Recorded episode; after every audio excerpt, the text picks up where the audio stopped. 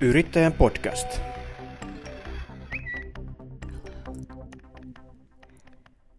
Tervetuloa hyvät kuulijat. On jälleen aika Yrittäjän podcastin ja kiinnostavan aiheen, joka koskettaa paitsi yrittäjiä, niin kaikkia yrittäjähenkisiä. Ja itse asiassa tämän viikon aihe koskettaa ihan jokaista, joka on tekemisissä tietotekniikan kanssa, mobiililaitteiden kanssa, erilaisten ohjelmistojen kanssa. Eli voisi sanoa, että suurinta osaa meistä. Seurannasi on tuttuun tapaan täällä päässä toimittaja Pauli Reinikainen. Ja sen verran ehkä voisin sanoa tästä yrittäjän podcastista, että kaikki jaksothan löytyvät Supla-palvelusta ja Spotifysta. Taitaa olla, että Suplassa on ihan niitä vanhimpiakin, Spotifyssa ei aivan niitä vanhimpia jaksoja, joten kannattaa sitten Suplaan suunnata, mikäli haluat kuunnella myöskin tätä vanhempaa sisältöä. Ja sieltäkin löytyy edelleen varsin ajankohtaisia aiheita, eli paljon ajatonta materiaalia yrittäjän podcastissa. Tänään olen pyytänyt jakson vieraaksi, voisi sanoa jo, että vanhan tuttavani, tosin työmerkeissä, mutta olen ollut Petteri Järvisen kanssa tekemisissä jo varsin varhain toimittajaurani alkuvuosina. Ja edelleenkin olemme tekemisissä paljolti samojen teemojen kanssa, mikä kertoo siitä, että etenkin tietoturva on edelleen superajankohtainen aihe ja ehkä, ehkäpä juuri nyt vielä ajankohtaisempi kuin koskaan tähän asti tähän mennessä. Tervehdys Petteri ja onko asia juuri näin? Kiitoksia. Osuit naulan kantaan. Asia on juuri näin. Ja itse asiassa mä jäin miettimään tuossa, kun sanoit, että ollaan edelleen samojen asioiden kanssa kuin aikaisemmin. Niin johtuuko se siitä, että insinöörit, me insinöörit ei olla osattu korjata niitä vai onko maailma vaan muuttunut? Ja mä veikkaan, että se on kuitenkin tätä jälkimmäistä. Eli vaikka moni niistä tietoturvaa- ja riskiasioista, mitä joskus 10-20 vuotta sitten mistä puhuttiin, niin on saatu ratkaistua, niin tilalle on koko ajan tullut uusia, koska maailma muuttuu ja tämän tietotekniikan sovellusalueet ja käyttötavat koko ajan laajenee, niin siitä sen täytyy johtua ja sen takia tämä aihe varmaan säilyy ajankohtaisen kyllä vielä jatkossakin. Niin, ja vaikuttaa siltä, että ihmiset kuitenkin niin kuin monessa muussakin asiassa tekevät aina ne samat virheet vuosi, vuosista ja vuosikymmenistä toiseen.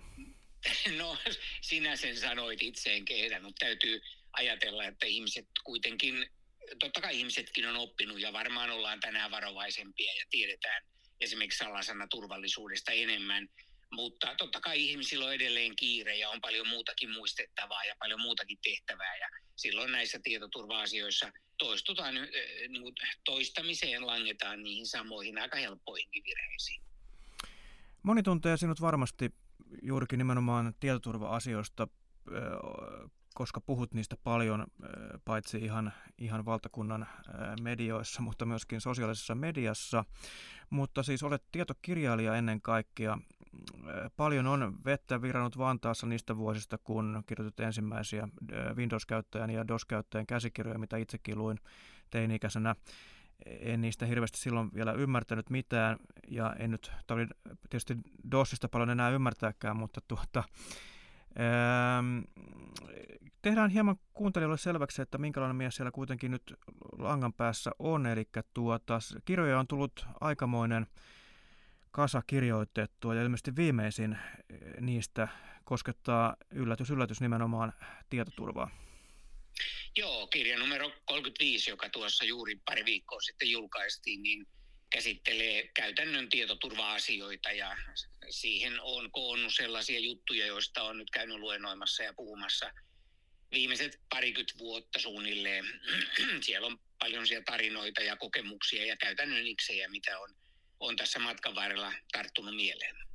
Ja tämä kirjahan on siis nimenomaan suunnattu yrittäjille.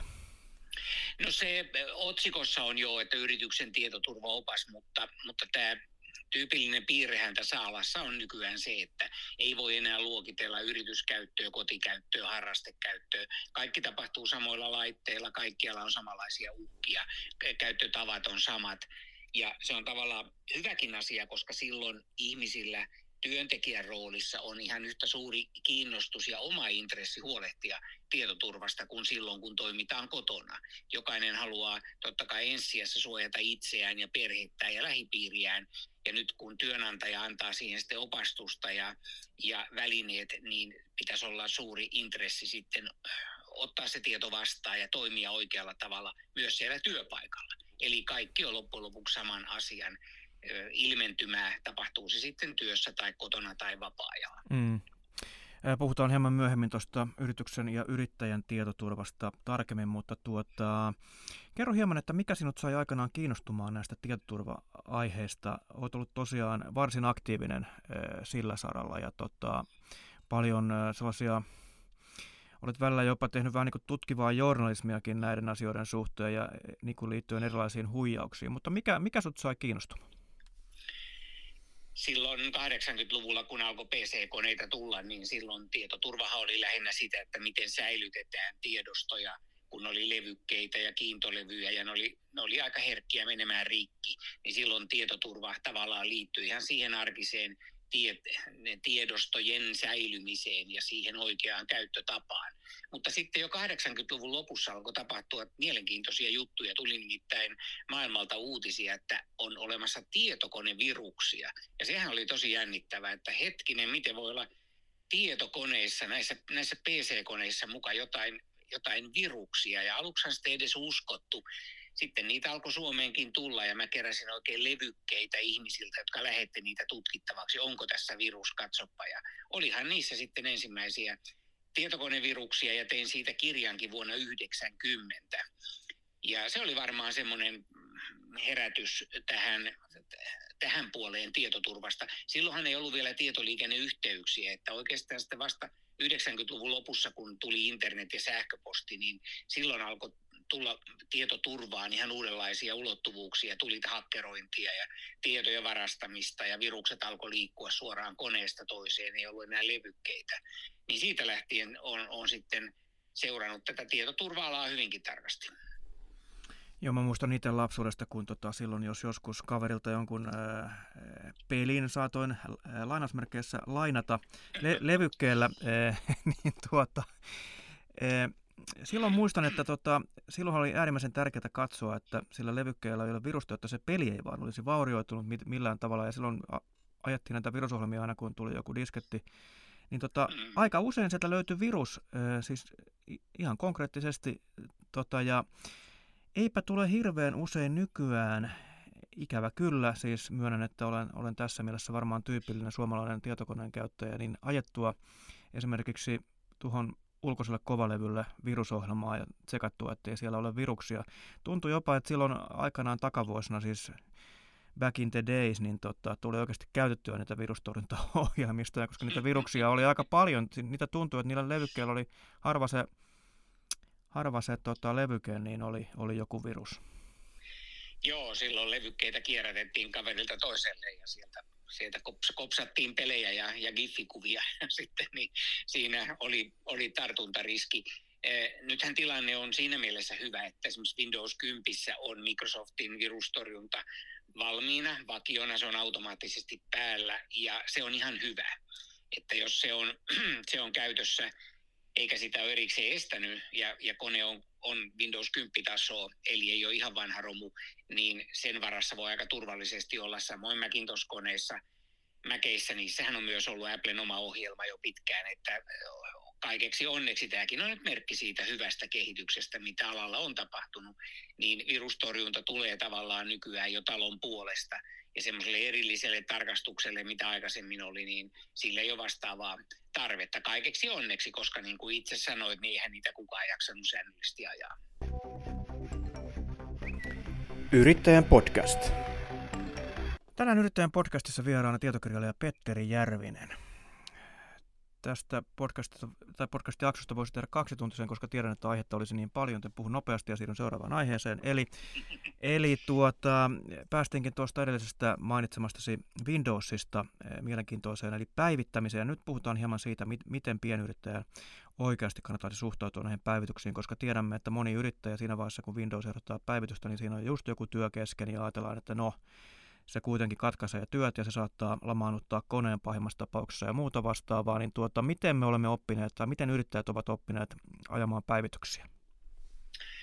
Niin, mitenköhän he on oppinut varmaan aika huonosti ja sen takia Windows 10 on automatiikka, joka pyrkii tekemään sen yöllä, jollei sitä erikseen estä ja sitä tietyissä rajoissa sitä pystyy lykkäämään, mutta ennen pitkää se kyllä päivittää itse itsensä puoli väkisin, sanotaan näin. Ja sehän on tullut sinne juuri sen takia, että ihmiset eivät sitä päivityspainiketta oma-aloitteisesti painaneet. Siinä on, on toki aina pieni riski, että jotain menee rikki ja, ja kuten sanoit, niin ainakaan silloin, kun on joku aktiivinen työ siinä kesken, ei kannata päivittämiseen ryhtyä, eikä työpäivän alussa, vaikka ei olisi mitään akuuttia siinä sillä hetkellä olemassakaan, koska on aina mahdollista, että se venyy, se vie enemmän aikaa kuin pitäisi tai tulee jotain lieveilmiöitä, mutta kaikesta huolimatta kyllä ne päivitykset todellakin ne kannattaa asentaa eh, viimeistään muutaman päivän tai muutaman viikon sisällä. Joskus on ihan semmoisia kriittisiä tietoturvapäivityksiä, jotka on syytä asentaa saman tien, koska tiedetään, että nyt on joku aktiivinen uhka tuolla netissä, joka kohdistuu juuri tähän aukkoon. Mutta tämmöiset standardipäivitykset, niin niin kohtuullisella viiveellä kannattaa niiden antaa tulla. Ja sittenhän on paljon muutakin kriittistä. Otit itse tuon Windowsin tuossa esimerkiksi, mutta esimerkiksi selaimethan on toinen semmoinen, joka aina täytyisi, täytyisi päivittää, koska se on se meidän rajapinta, jolla me ollaan yhteydessä nettiin ja tonne vaaralliseen ulkomaailmaan kaikki ne pahuuksineen. Ja varsinkin nämä uudet selaimet, niin kuin Chrome, Googlen Chrome esimerkiksi, niin sehän tekee päivittämisen hyvin helpoksi sinne oikeaan ylänurkkaan ilmestyy painike, jossa lukee päivitä. Se ei tapahdu automaattisesti, mutta se on hyvin helppo painaa siitä, niin se on muutama sekunti ja selain on käynnistynyt uudestaan ja kaikki on taas ajan tasalla.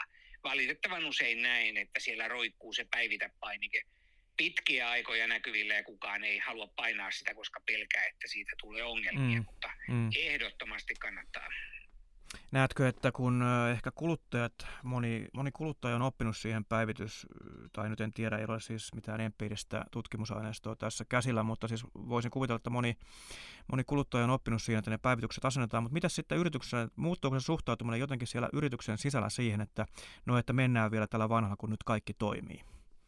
No varmaan muuttuu ihan jo senkin takia, että yritykset pyörittää jotain toiminnallista, tuotannollista järjestelmää, pienikin haitta voi olla sitten ihan liiketaloudellinen riski. Ja sitten toinen syy on se, että kun yrityksissä ne ei välttämättä ole kenenkään vastuulla. Kotikoneesta tietää, että jos en mä itse tätä nyt päivitä ja, ja paina tuosta, niin sitten itse saatan olla vaikeuksissa tai, tai perheenjäsenet kärsii, kun tulee joku haittaohjelma tai joku kaatuu, niin se, se vastuu on kotona paljon konkreettisempi. Tietää, että minun on itse tämä tehtävä.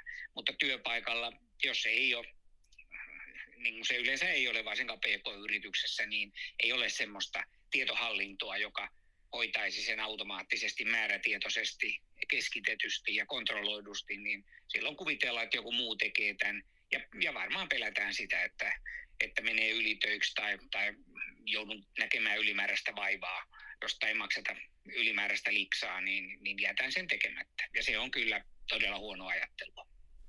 Mm.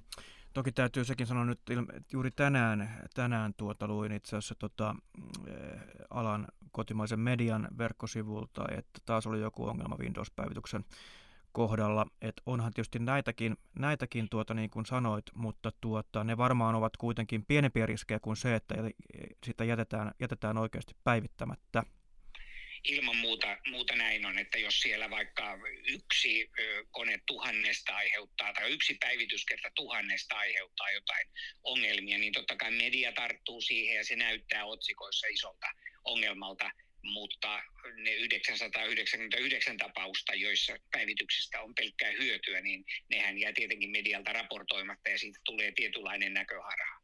Että kyllä ne ilman muuta kannattaa asentaa mutta on jotain tapauksia, joissa päivityksiä on kiirehditty turhaan. Siis valmistaja on kiirehtinyt päivitysten tekoa turhaan ja silloin se, ne ongelmat sitten paljastuu kyllä hyvin nopeasti yhdessä vuorokaudessa ja sen takia jos ei ole mistään kriittisestä päivityksestä kyse, niin itse lykkäisin ehkä vuorokauden tai pari sitä, mutta sen jälkeen kyllä.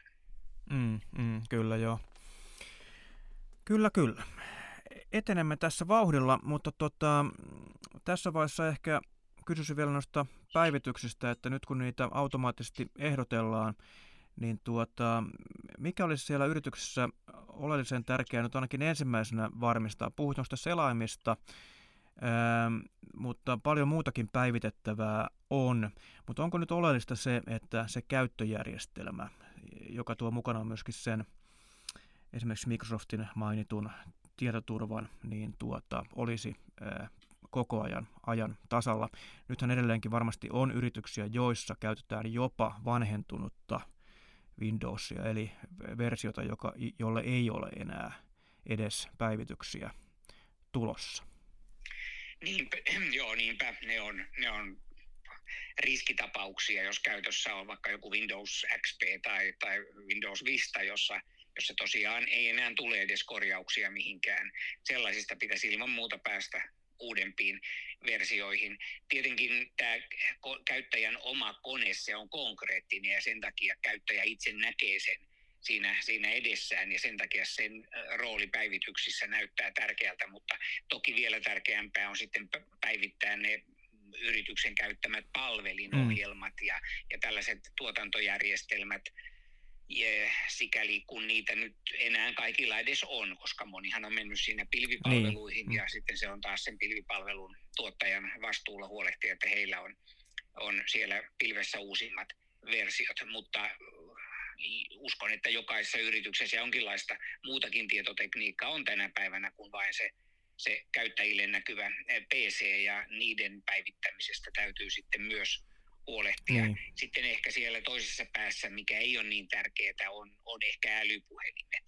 Että älypuheliminhan tulee kanssa jatkuvasti päivityksiä ja, ja se on joskus vähän työlästä, kun niitä saa sitten olla käynnistämässä uudestaan ja älypuhelinten käyttöjärjestelmät on tosi isoja, että jos nämä latauksessa menee, menee monta minuuttia, niin ne ei ole kuitenkaan samalla tavalla ainakaan tähän asti ollut kriittisiä kuin mitä on nämä Windows ja, ja palvelinkoneiden päivitykset. Mutta sitten on vielä kaikenlaisia muita laitteita. Nykyään täytyy erikseen mainita nämä wifi-reitittimet.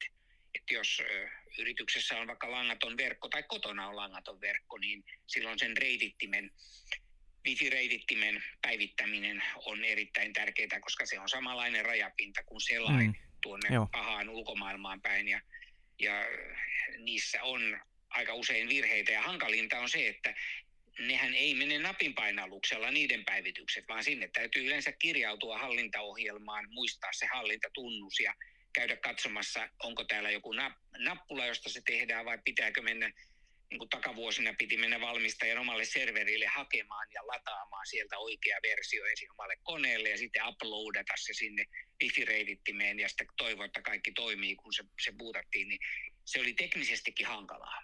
Jos tämmöisiä vanhoja reitittimiä vielä on, niin, niin kannattaa sitten ilman muuta kyllä, kyllä vaihtaa moderneihin, joissa tämä päivitysasia on paljon helpompaa. Tuossa tuoreessa kirjassa äh, siellä on tarinaa myöskin siitä, miten kannattaa toimia vapaa-ajan laitteiden suhteen, eli sieltä kun yrittäjä tulee kotiin, no nykyään aika moni pienyrittäjä varsinkin operoi varmasti, tai voisin kuvitella, että samalla kannettavalla, samalla tabletilla tai näin poispäin, ää, niin tuota, kirjassa otat, tai neuvot, ohjeistat siihen, että kannattaisi kuitenkin olla joko erillinen verkko tai erillinen laite vapaa-ajan, vapaa-ajan niin kuin aktiviteetteihin Muistanko oikein? Juu, ilman muuta, että jos kotona vaikka itse tykkää pelata pelejä tai käydä viidesivuilla tai, tai käyttää johonkin harrastuksiin, shop, nettishoppailuun ja muuhun, niin silloin siellä kotona kannattaisi kyllä pitää omaa konetta ihan riippumatta siitä, onko yrityksen omistaja vai työntekijä. Ja varsinkin jos tehdään etätöitä, niin silloin tämän kotiverkon turvallisuus korostuu. Nykyään aika moni joutuu sitten iltaisinkin viemään töitä kotiin ja, ja silloinhan se työläppäri on siihen kyllä ihan oikea väline silloin riittää, että suojataan se kotiverkko. Mutta jos sillä koneella halutaan tehdä jotain vapaa-ajan juttuja tai viihdekäyttöön, niin silloin olisi kyllä tietoturvankin kannalta hyvä, että olisi kaksi eri konetta. Läppärit ja pöytäkoneet nyt ei paljon, paljon maksa verrattuna siihen tietoturvariskiin, jonka tämmöinen sekakäyttö saattaa aiheuttaa, etenkin jos sille samalle koneelle pääsee sitten vielä puoliso tai lapset, niin kuin joskus aikaisemmin oli tapana, kun koneet oli kalliimpia. Ja varmaan edelleen tapahtuu sellaista. Aika moni meistä on sekakäyttäjä. Niin, kyllä. Ja valitettavasti käytetään eri rooleissa samoja laitteita, koska se raja yksityisen ja työelämän välillä se on häviämässä kaikkialla muualla, ei pelkästään siinä tietokoneessa, vaan esimerkiksi työpaikan niin kuin ympärillä. Nuorillahan on nykyään tapana, että ne ottaa läppäriä ja ne menee vaikka kesken työpäivä jonnekin kahvilaan tai ne tekee junassa tai, tai äh, jossain puiston penkillä ihan samaa työtä kuin toimistotiloissa. Äh, jolloin riskit on ihan toisenlaiset, tietoturvariskit ja vakoiluriskit ja kaikki muut, niin tämä rajanveto arjen, niin se henkilökohtaisen arjen ja sitten työajan välillä, se käy monissa ammateissa yhä vaikeammin määritettäväksi. Siitä seuraa sitten kaikenlaisia sekakäyttöongelmia. Yrittäjän podcast. Yrittäjän podcastissa tänään vieraana tietokirjailija Petteri Järvinen. Petteri, kuinka monta Flubot-viestiä olet saanut tänään? No mä en ole saanut kovin paljon, mutta kun kotipiirissä katsoin, niin siellä oli kyllä puhelin täynnä niitä. Mulle on itsellekin vähän arvoitus, että miksi joillekin käyttäjille tulee niitä ihan solkenaan, ja sitten mulle itselle on tullut vain muutama. En osaa vastata tähän, mutta on henkilöitä, joille niitä tulee tosiaan monta joka päivä, ja on tullut nyt jo toista viikkoa. Eh- ehkä lähettäjät tietää, että tunnet tietoturvasi.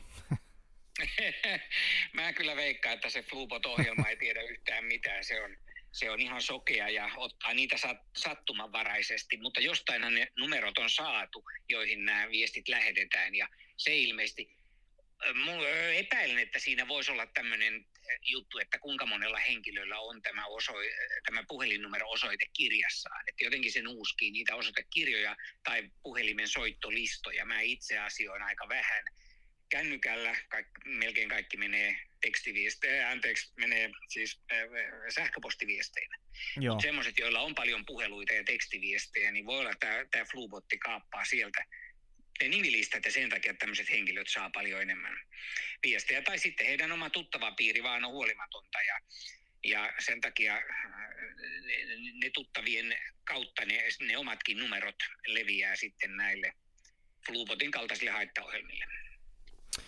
Itse olen saanut tänään vain yhden, mutta toki sen deletoin saman tien. Nämähän on todella tökerösti siis toteutettu nämä viestit, no, siis niin kuin lähinnä Siansaksa niin, ne on tosi tökeröitä, mutta ei näköjään riittävän tökeröitä, koska edelleen nyt, tämä on jo kolmas laaja kampanja, joka tästä tulee, niin edelleen se vaan leviää, että joku menee näinkin yksinkertaisiin ja huonoihin viesteihin. Sitä on kyllä vähän vaikea ymmärtää, kun tästä Flubotistakin on nyt varoitettu kaikissa medioissa to- niin. toista vuotta. Niin. Silti ihmiset edelleen lankee näin kömpelöön, niin. kömpelöön huijausviestiin, niin vähän täytyy ihmetellä. Ja tästä pikakelaus minus 20 minuuttia, jolloin puhumme juuri tästä asiasta, miten ihmiset edelleen lankeavat näihin samoihin ansoihin. Niin, niinpä, joo, joo. Yksi mahdollisuus on, että ne on vanhoja ihmisiä, esimerkiksi vähän dementoituneita tai muita, he eivät muista näitä ohjeita.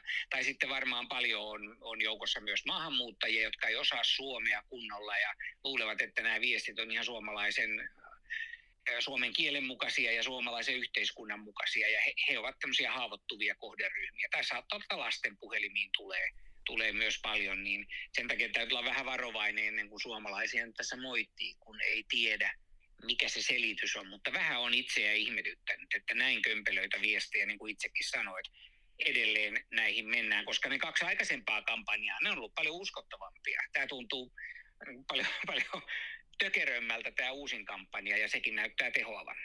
Joo ja hyvä, että otit, otit tämän esille. Ei ole mi- mitään syytä tässä, tässä aliarvioida ketään eikä, eikä tuota, arvostella. Tämä on sinänsä vakava asia, mikäli juuri tämän, tämäkin tyyppisiin äh, huijauksiin tai uhkiin sitten lankeaa.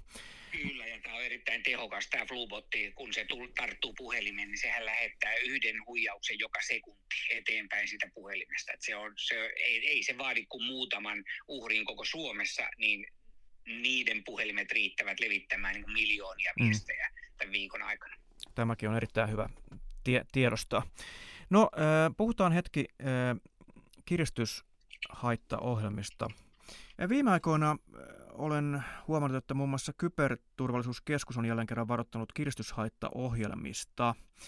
Ja nehän ovat olleet riasana joissakin isoissakin suomalaisissa organisaatioissa, mutta ilmeisesti kuitenkin on vältytty siltä, että niistä olisi ihan mahdottomasti rahallista menetystä aiheutunut, mutta sehän ei olekaan näiden ainoa, ainoa uhka. Tehdään nyt ensin selväksi kuuntelijoille, että mitä tarkoitetaan, kun puhutaan kiristyshaittaohjelmista.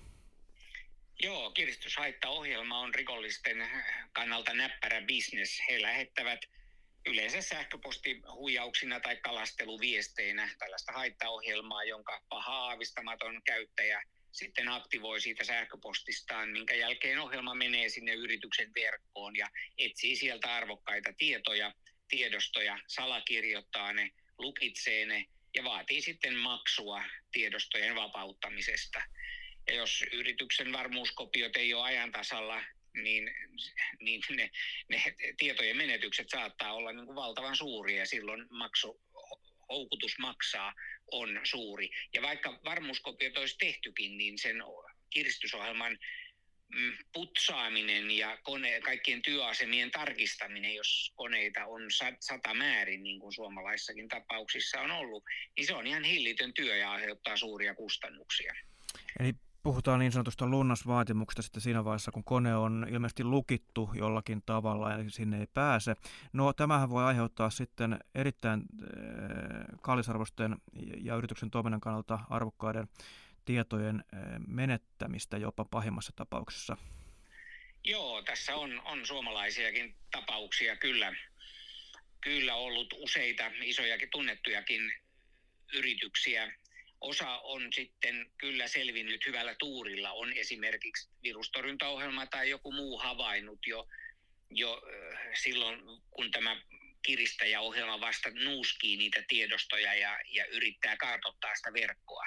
Jos käy hyvä tuuri, niin se saadaan tässä vaiheessa kiinni, mutta pahimmillaan käy niin, että tiedostot on lukossa ja sitten pitää aloittaa kaikkien, kaikkien tiedostojen putsaaminen. Maailmallahan on valitettavasti tapana, että vakuutusyhtiöt saattaa maksaa näitä lunnaita uhrien uhriyritysten puolesta ja se tietenkin rohkaisee tätä bisnestä. Suomalaiset vakuutusyhtiöt sanovat, että he eivät lunnas rahoja korvaa ja sen takia suomalaisilla yrityksillä on sitten suurempi intressi saada ne tiedostot palauttamalla jostain vanhoista varmuuskopioista ja en tiedä, että Suomessa olisi merkittäviä lunnaita koskaan kiristäjille maksettu. Niin, tämä kuulostaa melkein niin kuin rikollisten rahantekoautomaatilta, jos siellä vakuutusyhtiö lupaa korvata. Kyllä, ja valitettavasti tätä on varsinkin Amerikassa. Toisaalta ne vakuutusmaksutkin sitten, ne on niin kuin seitsemännumeroisia summia vuodessa, että ihan semmoiseen pienellä yrityksellä tietenkään ole varaakaan, että kalliiksi se tulee niille yrityksille joka tapauksessa. Joo, aivan. Mutta siis totta kai isommille yrityksille, mutta ennen kaikkea pienillä yrityksillä, jos sieltä menetetään kallisarvoista tietoa, nyt vaikkapa asiakasrekisteriä tai äh, kirjanpito-ohjelman tietoja tai mitä nyt voivat sitten ollakaan tilaus, äh, tilauskirjoja sun, sun muita, muuta dataa, niin tota, tämä vaikuttaa siinä mielessä hyvin äh, suurelta uhalta, vaikka siinä ei rahallisesti niin kuin näihin lunnaisiin sitä rahaa menisi. Kyllä, se toiminnan katkeaminen ensinnäkin ja tiedostojen palauttaminen ja koneiden putsaaminen siis edellyttää, että niitä tiedostoja ylipäätään on olemassa, joita voi palauttaa, eli on huolehdittu varmuuskopioinnista. Niin siinä kaikessa on, on kyllä valtava työ ja se on sitten poissa yrityksen normaalitoiminnasta ja näkyy kyllä ihan suoraan sitten taloudellisena menetyksinä.